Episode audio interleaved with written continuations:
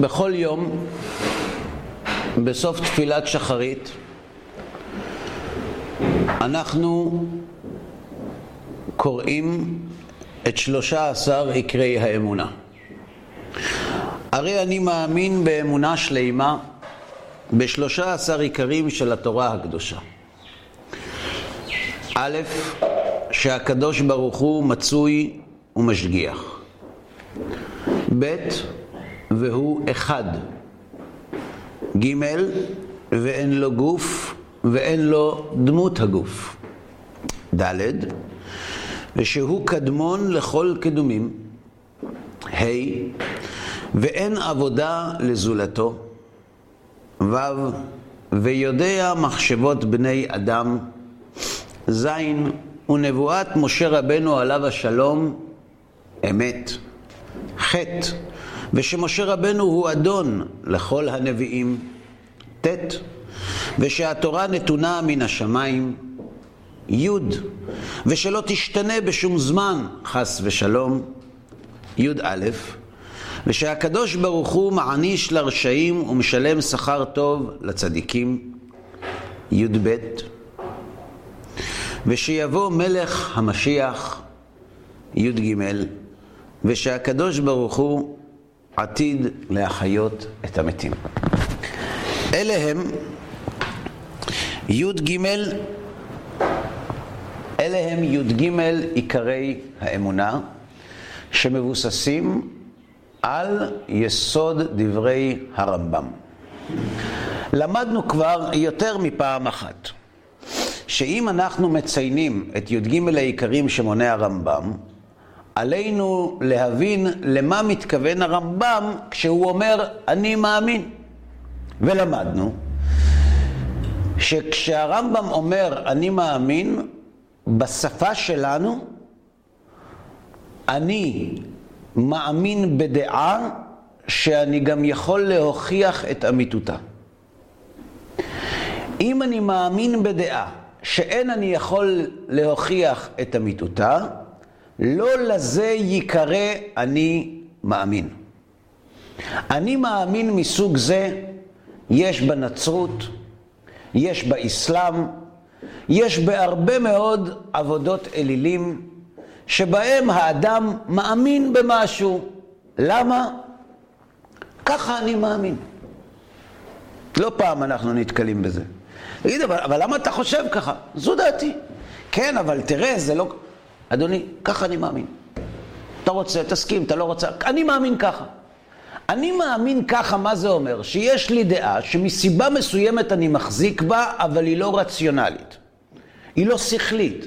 היא נטיית הלב, היא תולדה של חינוך, של סביבה, של כדאיות, הרבה דברים. אבל עדיין אי אפשר לקרוא לדעה הזו אמונה. מדוע? כשאנחנו מנתחים את המונח אמונה, אנחנו בדרך כלל אומרים, אני מאמין במשהו שאי אפשר להוכיח אותו. אבל ביהדות המילה אמונה, יש לה לא מעט משמעויות. אנחנו מציינים, קוראים בתורה, בפרשת האזינו, כשאנחנו מדברים על הקדוש ברוך הוא, אנחנו אומרים כך, הצור תמים פועלו, ככל דרכיו משפט. אל אמונה ואין עוול צדיק וישר הוא. מה משמעות המילים אל אמונה? מה זה? אל שמשלם למי שמאמין בו. זה נקרא אל אמונה. אתה לא חושב שאתה מכריח את הפסוק שאתה מכניס בו הסבר כזה? מה זה אל אמונה? אה, זו שאלה דומה מאוד לשאלה שאני שאלתי. זה יפה, זה, זה יפה שאתה מקורי, אבל אה, בסדר, כן, כן. אומר רש"י, עצור תמים פועלו ככל דרכיו משפט, אל אמונה ואין עוול. מה זה אל אמונה? לשלם לצדיקים צדקתם לעולם הבא, ואף על פי שמאחר את תגמולם, סופו לאמן את דבריו. תסביר לי. עוד פעם אני אקרא. אל אמונה. לשלם לצדיקים צדקתם לעולם הבא. ואף על פי שמאחר את תגמולם, אל תדאג. סופו לאמן את דבריו. מה זה לאמן את דבריו? ליישר, לקיים. להעמיד, שיהיו נאמנים. ש- שדרכו נכון. צדיקים פה היום בעולם שלנו, לומדים תורה כל היום, עושים רצון הבורא, כל מה שאתה אומר זה מתוק מדבש. אני מבקש פירוש המילה, לאמן את דבריו. לא לאמן בחדר כושר, לקיים. נאמן. נאמן. נאמן לשלם שכר. וגם שאתה לא רואה, הוא נאמן. כלומר, מה זה אל אמונה? אל נאמן. הוא הבטיח, הוא יקיים. אני נאמן לקדוש ברוך הוא. אל אמונה, אל נאמן. ויהיו ידיו אמונה עד בוא השמש. נאמר על משה רבנו במלחמת עמלק. כאשר ירים משה ידיו וגבר ישראל, כאשר... ויהיו ידיו אמונה. מה זה אמונה? נאמנות לו. היה לו קשה, אבל הם נותרו נאמנות לו עד בוא השמש. אני נאמן לקדוש ברוך הוא, שהוא אחד. אני נאמן לקדוש ברוך הוא שהבטיח לשלם שכר. אני נאמן לקדוש ברוך הוא שהבטיח שיבוא משיח. למה אתה נאמן? אתה יכול להיות נאמן למשהו שאתה לא בטוח שהוא נכון? ומניין אתה בטוח שהוא נכון? כי ככה אתה חושב? אבל יש שחושבים אחרת, אולי מישהו טועה. כשאתה אומר, אני מאמין באמונה שלמה, אני נאמן בנאמנות מוחלטת לקדוש ברוך הוא. אם אתה לא יכול להוכיח את הדעה הזאת שהיא נכונה, למה בדיוק אתה נאמן? לאגדה? לנטיית נפש? הרמב"ם אומר שהוא כן יכול להוכיח. או. לכן כשהרמב"ם אומר אני מאמין, הוא אומר אתה יודע למה אתה צריך להיות נאמן לעיקרים האלה? כי אפשר להוכיח אותם. אחד העיקרים הללו זה אני מאמין באמונה שלמה, שמה? שהקדוש ברוך הוא מעניש לרשעים ומשלם שכר טוב לצדיקים. וכאן נשאלת שאלה גדולה. אתה באמת נאמן לקדוש ברוך הוא שהוא משלם שכר לצדיקים ועונש לרשעים? האם אתה יכול להוכיח זאת? הרי המציאות מלמדת את ההפך הגמור. שירמיהו הנביא אומר לקדוש ברוך הוא, מדוע דרך רשעים צלחה? וירמיהו הנביא בא מנקודת מוצא מאוד מאוד בעייתית. שהרי ירמיהו הנביא לא רצה להיות נביא. והכריח אותו הקדוש ברוך הוא להיות נביא. בטרם אצורך בבטן ידעתיך. נביא לגויים נתתיך. אף אחד לא שואל אותך אם תהיה נביא, אתה צריך להיות נביא, אבל לא רוצה אתה תהיה. והוא נהיה. והוא הולך לבני ישראל ואומר להם שירושלים עתידה לחרב, והוא נותן להם מוסר, דברים קשים כגידים, והם מכניסים אותו לבית סוהר. כי אם הנביא ימות, הוא לא ידבר, ואם הוא לא ידבר, לא נפחד, ואם לא נפחד, הכל יהיה מצוין. ואז ירמיהו הנביא פונה לקדוש ברוך הוא. צדיק אתה השם כי יריב אליך. מי אני, בשר ודם, שאבוא בדברים איתך? אבל אתה יודע מה? אני מדבר. אך משפטים אדבר עמך. יש לי שאלות. כן, יש לי. מדוע דרך רשעים צלחה שלו כל בוגדי בגד? אני רוצה לדעת למה העולם הפוך. משה רבנו שאל את זה. נכון, גם משה רבנו שאל. למה הם שאלו? תאמין. כל כך פשוט. אה, אתה רואה שזה הפוך? אה, זה העיניים משקרות, זה העולם הבא, והכל בסדר, והקדוש ברוך הוא נותן צריך, מה אתה חושב שהוא לא נותן? הוא אמר שהוא ייתן. האם אפשר לחשוד את משה רבנו בחוסר אמונה? לא. האם אפשר לחשוד את ירמיהו הנביא בחוסר אמונה? אז כשהם שואלים, מדוע צדיק ורע לו, רשע וטוב לו? למה הם שואלים את זה? כי כשאתה אומר אני נאמן, צריך שהדעה שאתה מחזיק בה תהיה ניתנת להבנה, להוכחה. ואני רוצה להבין לענות, להשיב לעצמי, מדוע דרך רשעים צלחה? אני מאמין פה, זה לא סותר, אז אני מאמין בעולם הבא, ואני מאמין שבעולם הבא יש שכר טוב. אז למה אתה שואל? לא לא בעולם הזה. אז בוא נגיד ככה, אתה, יוסי אומר, אה, אני מאמין, אין לי שאלות על הקדוש ברוך הוא, אני מאמין שהקדוש ברוך הוא נותן שכר בעולם הבא, הכל בסדר. ה-13 עיקרים, מה כ- שאתה כ- ככה אתה מאמין. יופי. אז אני שואל אותך, אין ספק שאמונה כזאת זה דבר נפלא. אה, בואו נחשוב ביחד, אה, איפה משה רבנו בעניין הזה? האם הוא גם האמין כמוך? זה אומר שכן. אז למה הוא שואל? הוא רצה לדעת גם בעולם הזה. הוא אה? רצה לראות גם בעולם הזה מה- השכר והעון. בעולם הזה אתה רואה שאין. הוא. ביקש לראות גם בעולם הזה. מה רואים? אתה לא רואה, אתה רואה בעולם הזה שאדם סובל. אז לכן הוא שאל, תראה לי למה צדיק פה בעולם הזה, אני מאמין שבעולם הבא ככה זה יהיה. תן לי פה לראות עכשיו. רגע, אז הוא צריך ליהנות גם בעולם הזה הצדיק, או רק בעולם הבא? לפי מה שהשם עושה, אז לפי מה שאתה חושב. לפי מה שאני חושב. אה, אם זה רק בעולם הבא, אז אין קושייה על העולם הזה, אז למה משה רוצה לדעת על העולם הזה? שיגיד לו הקדוש ברוך הוא, אדוני, מי דיבר על העולם הזה בכלל? תבוא לעולם הבא, אני אראה לך. אולי להסביר לאחרים. אה? אולי להסביר לאחרים ששואלים אותו. להסביר לאחרים, יכול להיות. גם שיתיישב לך יותר נוח על הלב, כאילו... למה צריך שיתיישב לך הלב? תאמין. לא, אבל אתה יודע משהו, אבל אתה רוצה לראות איך זה מתחבר עם התכלית, זאת אומרת... אתה לא מתחבר, אתה מאמין שבעולם הבא הקדוש ברוך הוא משלם שכר. יש ידיעה ויש אמונה. אתה בא, אתה אומר, תגיד לי, איך יכול להיות שבן אדם עשה כל כך הרבה מצוות, כל כך הרבה דברים טובים, כל כך עזר לאנשים ומת בחצי ימיו? אז מה התשובה? שמע, השכר זה לעולם הבא. כן. אז אין שאלות על העולם הזה. יש שאלות. הוא רצה לדעת, יש, הרב אומר לנו, וידעת, אתה רוצה לדעת, יש ידיעה ויש אמונה. אז הנה, אתה יודע שבעולם הבא, אתה יודע שבעולם הבא מקבלים שכר. לא ידיעה זה בעולם הזה, ידיעה זה בעולם הבא. בעולם הזה אנחנו יודעים שיש עולם הבא. זה אמונה. לא. כן, אני מאמין שיש שכר לעתיד לבוא. רגע, אתה לא יודע שיש עולם הבא? זה, לא, אני לא ראיתי. אז אתה לא יודע. לראות, זה רגע. לדעת בראייה. בסדר, אז אתה לא יודע. אני לא יודע. אז אתה לא יודע. אז איך אתה אומר אני מאמין? כן, יש לי אמונה. אבל אמונה זה לא מספיק. אמונה זה דעה שאפשר להוכיח אותה. הרב אומר, אני אומר... זה לא אני אומר. אה, אם אני הייתי אומר, לא היית צריך לבוא ללמוד כאן. זה לא היה אמונה, זה היה עוד... זה- ביום... רגע, רגע. בוא, רגע, לאט לאט. רגע, לאט לאט. בנחת. ביום שאני אתחיל להגיד דברים מעצמי, אל תבוא ללמוד אצלי. אז אם אני אומר, זה לא אני אומר, זה הרמב"ם אומר.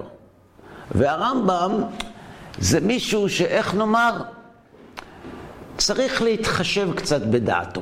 כן. ככה, פחות או יותר.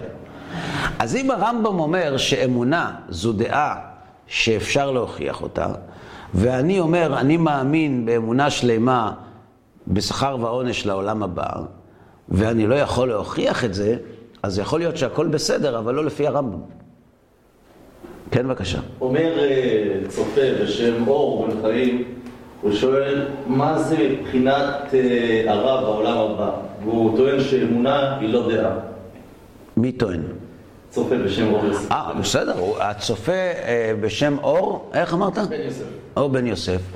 לכל אדם יש הזכות לומר את דעתו, וכל אחד יכול לחלוק על קודמיו, ולכן אור בן יוסף יכול לחלוק על הרמב"ם. הוא יכול לומר שאמונה זה משהו שאי אפשר להוכיח אותו, הרמב"ם חולק עליו, והרמב"ם הוא זה שייסד בעם ישראל את המילים אני מאמין. אז בכל אופן צריך איכשהו להתחשב בדבריו. זה נכון שיש אנשים שטוענים שאמונה זה משהו שאי אפשר להוכיח אותו. זו הפרשנות שהאנשים נותנים בימינו, בעברית המודרנית, למילה מאמין. רק שהמילים אני מאמין לא נכתבו על פי העברית המודרנית, כי הם נכתבו לפני כמעט 900 שנה. ולכן צריך להבין את משמעות המילים שהיו בשימוש עם הפרשנות לפני 900 שנה. כך צריך להתייחס למה שכתוב. אתה לא יכול לקחת ספר עתיק ולפרש אותו על פי, מונח, על פי מונחים של היום. זה בערך להבדיל, כמו שתיקח מחזה של שייקספיר, שהוא כתוב באנגלית מאוד מאוד ספרותית, ואתה תפרש אותו בשפת השוק ותגיד, זו הפרשנות האמיתית. למה? כי זו השפה שלי. אתה צריך לנסות להבין למה התכוון הכותב על פי הפרשנות שהייתה נהוגה בימיו למילים אני מאמין. אבל הוא יכול לחלוק על הרמב"ם. זה בסדר גמור. לטענתו יש או מאה אחוז אמונה, או שאי אפשר להגיד על אמונה דעה. השאלה איך מגדירים אמונה. זו בדיוק הנקודה שאנחנו דנים בה. אם אמונה זה משהו שאני מאמין ואין לי יכולת להוכיח אותו, למשל, אתה אומר לי, אהרון, תלווה לי 100 שקלים, ואני מלווה לך. מה זה אומר? שאני מאמין, כשאתה אומר שתחזיר לי, אני מאמין שתחזיר לי. האם אני בטוח? לא. אז למה קוראים לזה אני מאמין? הנה הוכחה שאמונה זה משהו שאי אפשר להוכיח אותו. זו פרשנות אחת. אני רוצה להציע פרשנות נוספת ובלתי מחייבת. אתה יודע למה אני מאמין? כי אתה נאמן עליי. נאמנות זו אמונה. אני נאמן, אתה נאמן, אני מאמין. זו הפרשנות למילים אני מאמין. וידעת היום, והשבותה אל לבביך. אתה צריך לדעת, לא להאמין, לדעת. דע את אלוהי אביך. לדעת את השם. מה זה נקרא לדעת את השם? תאמין בו. הידיעה מובילה לנאמנות. הנאמנות היא בלב, היא ב"והשבות האל לבביך". הידיעה היא בשכל. הנאמנות זה הביטוי המעשי של הידיעה. יש ידיעה בלי אמונה. אני יודע ואני לא נאמן לדרך. יש נאמנות בלי ידיעה, וזו פתיות. פתי יאמין לכל דבר. ויש נאמנות שמבוססת על ידיעה, לזה קורא הרמב"ם אני מאמין. ולכן, כיוון שאחד מקרי האמונה זה אני מאמין שהקדוש ברוך הוא משלם שכר לצדיקים ועונש לרשעים, אנחנו צריכים להבין האם הדעה הזאת ניתנת להוכחה, כן או לא. עכשיו, לכל אלו שחושבים שהאמונה זה משהו שאי אפשר להוכיח אותו, יש כאן קושייה עצומה.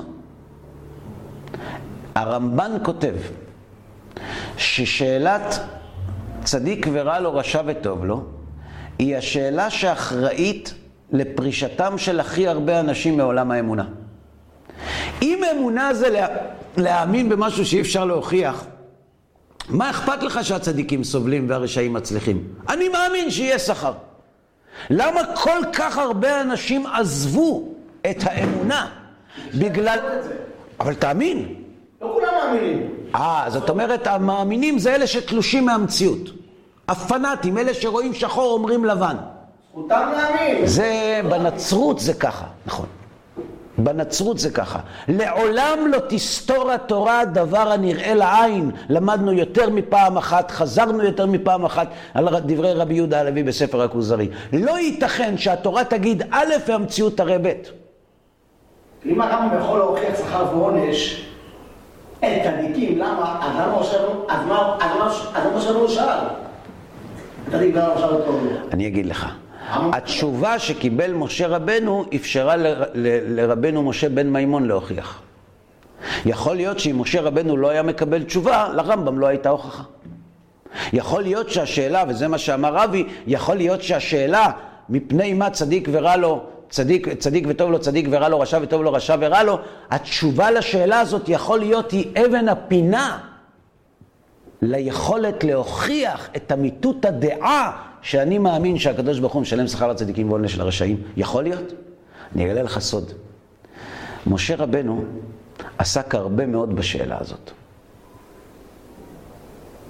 והוא בחן את השאלה הזאת לפרטי פרטים מכל מיני היבטים פילוסופיים, קבליים, עד שהקדוש ברוך הוא ענה לו. הניסיון שעשה משה רבנו לפני שענה לו הקדוש ברוך הוא, נקרא ספר איוב.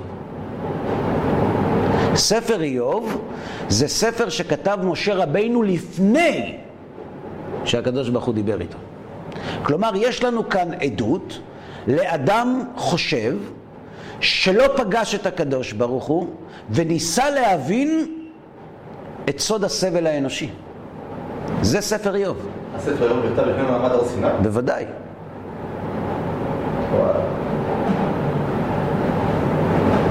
אז משה רבנו לא הבין מה. אתם בטח שואלים מי אמר לי את זה. אני אראה לכם עוד מעט. אבל אני נותן לכם רמז. אני לא אומר שום דבר מעצמי.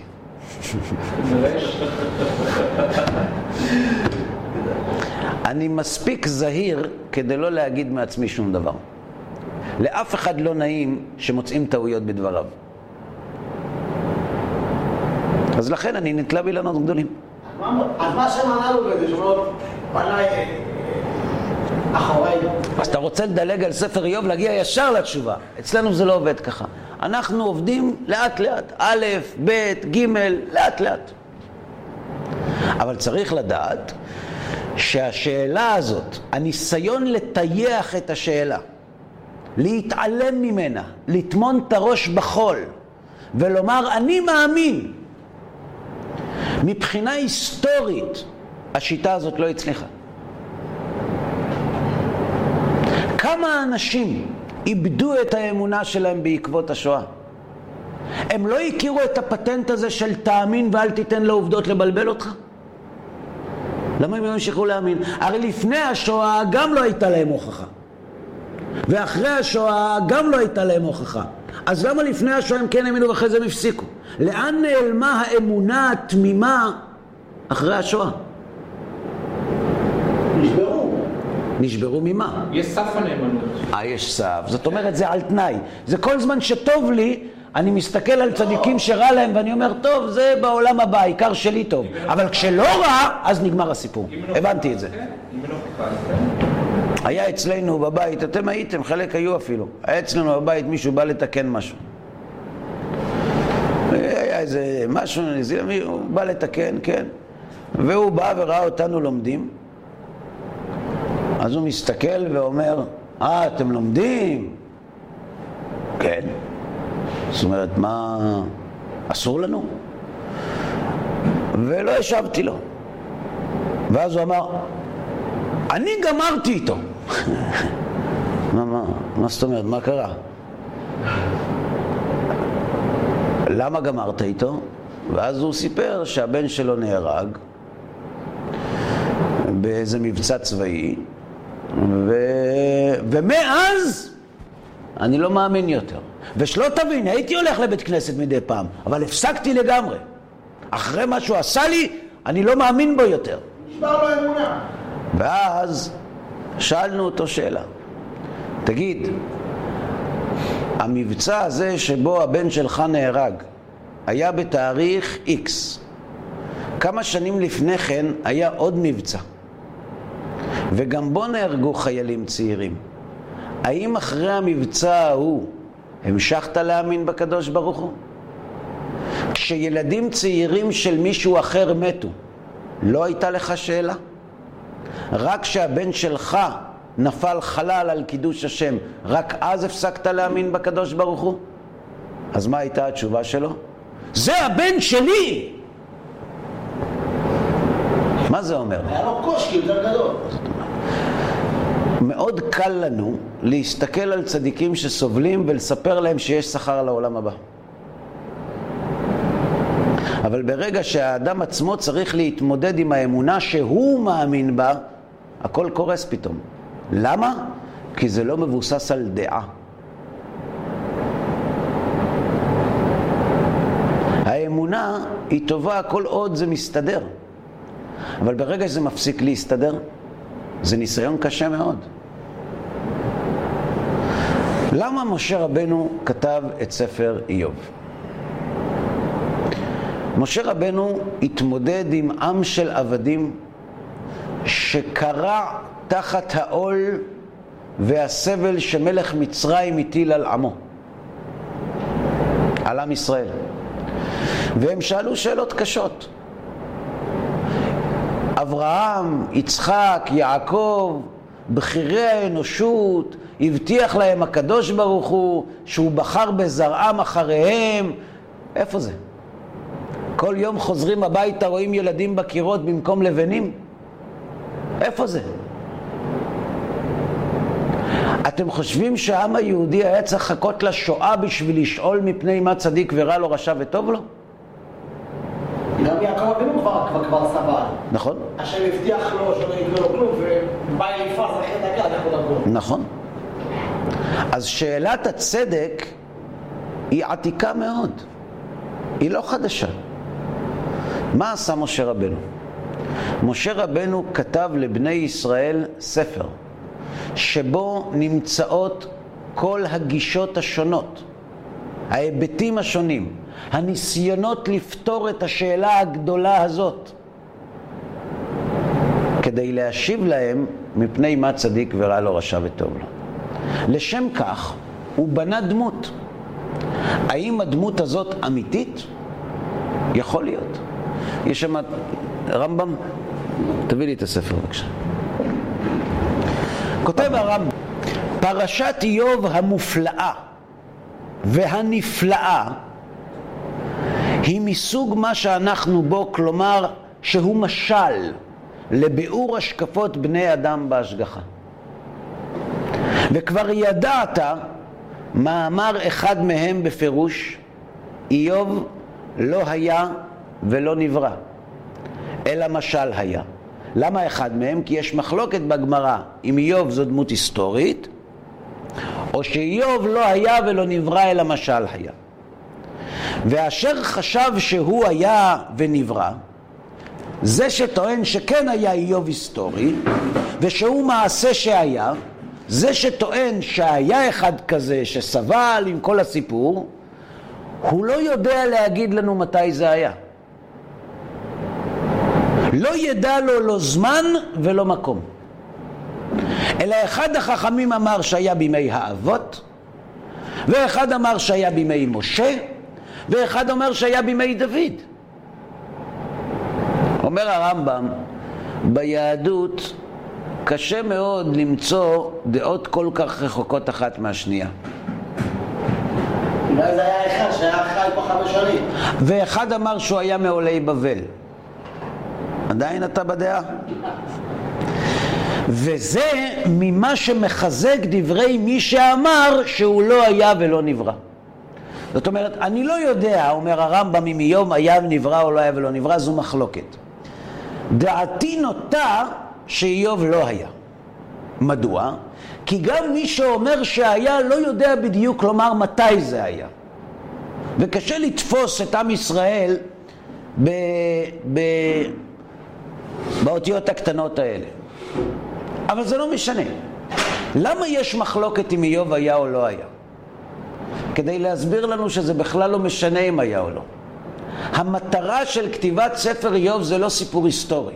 המטרה של כתיבת ספר איוב זה לדון בשאלה כבדת משקל של משמעות הסבל בעולם, של צדיק ורע לו, רשע וטוב לו. ולכן זה בכלל לא משנה אם איוב היה או לא. למה זה משנה? אני מסתכל עכשיו על ה... סתם כמובן, הגלגולים. אומרים שהמתנה בקרנבו היא היא המשך גלגול של אשתו של איוב, ואיוב היה תרח.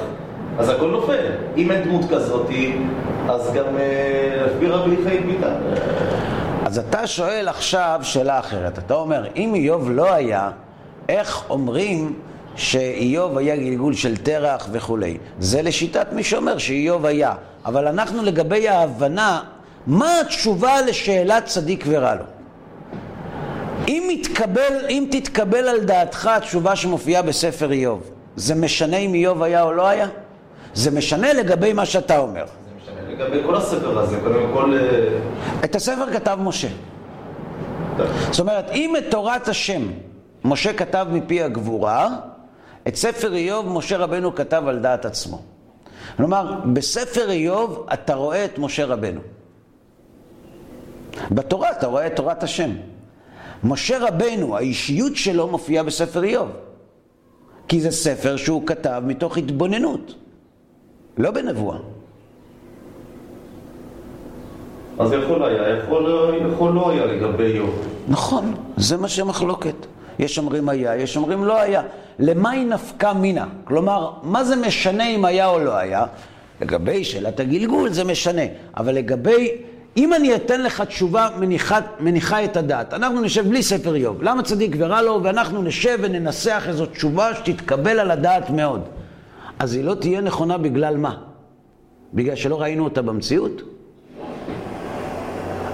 ספר איוב הוא בימה שבה משתמש משה רבינו להציג את סוגיית צדיק ורע לו. אז או שהוא לוקח דמות או שלא. קח למשל את ספר הכוזרי שאנחנו לומדים. ספר הכוזרי בונה, רבי יהודה הלוי בספר הכוזרי בונה מהלך של ויכוח שלם על סמך סיפור היסטורי. האם הסיפור ההיסטורי יתנהל בדיוק כמו שכתוב בספר הכוזרי? ממש לא. ספר הכוזרי אלו דבריו של רבי יהודה הלוי. רק הוא משתמש בסיפור היסטורי כדי להפוך את הנושא ליותר ספרותי. אבל זה בכלל לא משנה אם היה מלך כוזר או לא היה מלך כוזר, מה שקובע זה הטיעונים עצמם. אותו דבר צריך להתייחס לספר איוב. רק שאת ספר איוב לא כתב רבי יהודה הלוי, כתב משה רבנו. עכשיו, יש גישות שונות לעיון בספר.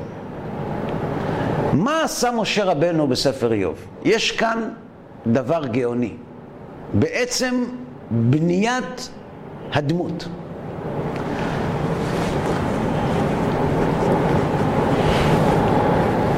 אנשים שואלים, איפה היה הקדוש ברוך הוא בשואה? נכון? שאלה. זו שאלה אמיתית. שאלה טובה. מאוד. שאלה חזקה מאוד. כי מבחינת סדר ההנהגה, זה לא אמור לקרות. ששליש מהעם היהודי הושמד ואף אחד לא משלם על זה? זה לא אמור לקרות. ואנשים משתמשים בנושא של השואה, מנצלים את העובדה שאין לנו תשובה, ואין לנו. ומתנגחים בהנהגת השכר והעונש, במציאות הבורא וכולי. ואני אני שואל, תגידו לי, אם בשואה היו נהרגים, נרצחים ונטבחים על קידוש השם לא שישה מיליון, ארבעה מיליון, האם השאלה עדיין הייתה בשיא תוקפה? כן. זה- מה, אין הבדל בין ארבע מיליון לשש מיליון? יש הבדל, אבל אם זה היה 20 מיליון, גם היה תשובה. ואם זה שני מיליון? גם קשה. ואם זה אחד? גם. הדברים שעברו שם זה דברים לא... לא, לא, אתה לא מקשיב לעצמך, יוסי. שאלתי ואם זה אחד, אמרת כן והמשכת הלאה. עכשיו אני רוצה לשאול אותך שאלה. אתמול נהרג אדם בתאונת דרכים. מישהו עזב את האמונה בגלל זה? יש הבדל בין רצח עם... מה ההבדל? אז רגע, רגע, רגע, סליחה, אתה אתה צודק, יש הבדל, אני לא מסכים, אבל לצורך העניין אתה צודק. אז מה שאמרת קודם זה לא נכון. קודם אמרת אם זה היה אחד גם הייתה שאלה, ועכשיו אתה אומר שיש הבדל. לא, לא, אני חוזר. אה, גם חוזר. היה אחד, גם היה שאלה. כן. אבל אני מבין את האנשים שבאים לשואה וזה עושה להם איזה אז, שאלה אז. אז אני אציג את זה. אז אני אציג את זה אחרת. כי זה שם היה מי שהיה לו מספר, כן, זה לא כן, מספר. כן. אתה מנסה לנגן לי על הרגשות עכשיו, בסדר. אז אני אעשה את זה בצורה שונה. הלב של האדם מתפעל מכמויות, מעוצמה, מגודל, ממסה. השכל? דין פרוטה כדין מאה. נכון. יפה. אז אם אנשים על שישה מיליון שואלים ועל אחד לא שואלים, אז מאיפה הם שואלים? הלב. מהלב. גם על אחד שואלים, שואלים למה צדיק לו עכשיו וטוב לו, שואלים איזה אברך שסובל בייסורים שלו נמצא פה עלינו לו כולם הלכו בשרפה, זה נכון. שואלים, שואלים. אבל כשמגיע המסה, רגע, רגע, רגע, שנייה, שנייה. שואלים, כן. ומה עושים זו בעיקר? ומה עושים כשאין תשובה? ממשיכים הלאה. מי שמאמין, בשואה לא המשיכו הלאה, גם המאמינים. אז אני שואל, אם כשאחד סובל ואין לנו הסבר, לא מאבדים את האמונה, למה כששישה מיליון סובלים כן מאבדים? מה זה אפקט מצטבר? לא. זאת אומרת, שאם אתה שואל מבחינה שכלית, אז כשאתה רואה אדם אחד סובל ואין לך תשובה, אתה קם והולך. ואם אתה מקבל תשובה שכלית, אז גם עם שישה מיליון נרצחים, אתה לא מאבד את האמונה. אם אתה שואל מהלב, אז על שישה מיליון אתה מאבד את האמונה, ועל אדם אחד לא. רק שיש בעיה שולית וקטנה, שכשאתה שואל מהלב אי אפשר לענות לך. כי הלב לא שואל, הוא מרגיש. ואם אתה רוצה, אתה יכול לעשות תרגיל גם בעצמך לאנשים אחרים. כשאני נכנס להרצאה בנושא משמעות הסבל, אני מתחיל עם שאלה בכלל שלא קשורה. מתי נחרב בית המקדש השני? לפני 1947 שנים. יופי. למה נחרב בית המקדש השני? הרבה דעות. אין הרבה דעות. שנאת חינם. אז מיד אנשים עונים, לא כולם, אלה שעדיין זוכרים, שנאת חינם. נכון, אתם צודקים, זה אכן כתוב. אה, שאלה חדשה. מתי קרתה השואה? לפני 70 שנה. נכון. למה קרתה השואה? זאת אומרת, למה? אה, אין תשובה. אה, יש. יש. מישהו יודע תשובה? כן? מישהו היה למעלה? אני אגיד לך. בגלל שנאת חינם. מיד כולם מתנפלים עליי. מי אתה שתגיד? מה אתה חושב? אתה... שנאת חינם מצדיק כזה דבר? ילדים קטנים, מיליון ילדים נחנקו, זה מצדיק? אני אומר לו, אתה צודק. אתה צודק, נכון. תגיד לי, למה כשאמרת לי שבית המקדש השני נחרב בגלל שנאת חינם, ישבת רגל על רגל כשאמרת את זה? לא ראיתי אותך קופץ. למה עכשיו אתה קופץ? התשובה היא מאוד פשוטה. מאירועי חורבן בית המקדש השני אנחנו מנותקים רגשית. אנחנו דנים במגדל השן, על סבל שאנחנו בכלל לא מחוברים אליו. אנחנו דנים מבחינה פילוסופית למה נחרב בית המקדש. מיליונים מתו, לא. אין תמונות. אין, אין, אה, ספילברג לא עשה אה, רשימת בבל. לא. אלא מה? אתה מחובר לרגש. כשאדם מחובר לרגש, וכשהלב סוער, המוח לא מתפקד. לא מנחמים אדם כשמאיתו מוטל לפניו. למה? כי הוא לא מסוגל לקבל תנחומים. זה לא שאין מה להגיד לו. הוא לא נמצא במצב שהוא מסוגל לקבל תנחומים. הוא נסער. לכן אנחנו בדור שלנו לא יכולים לדון על השואה, אבל בעוד 500 שנה ידונו. ומישהו ייתן תשובה בהרצאה למה קרתה שואה, ואף אחד לא יקום. אתה יודע למה? כי יהיו מנותקים רגשית מהאסון.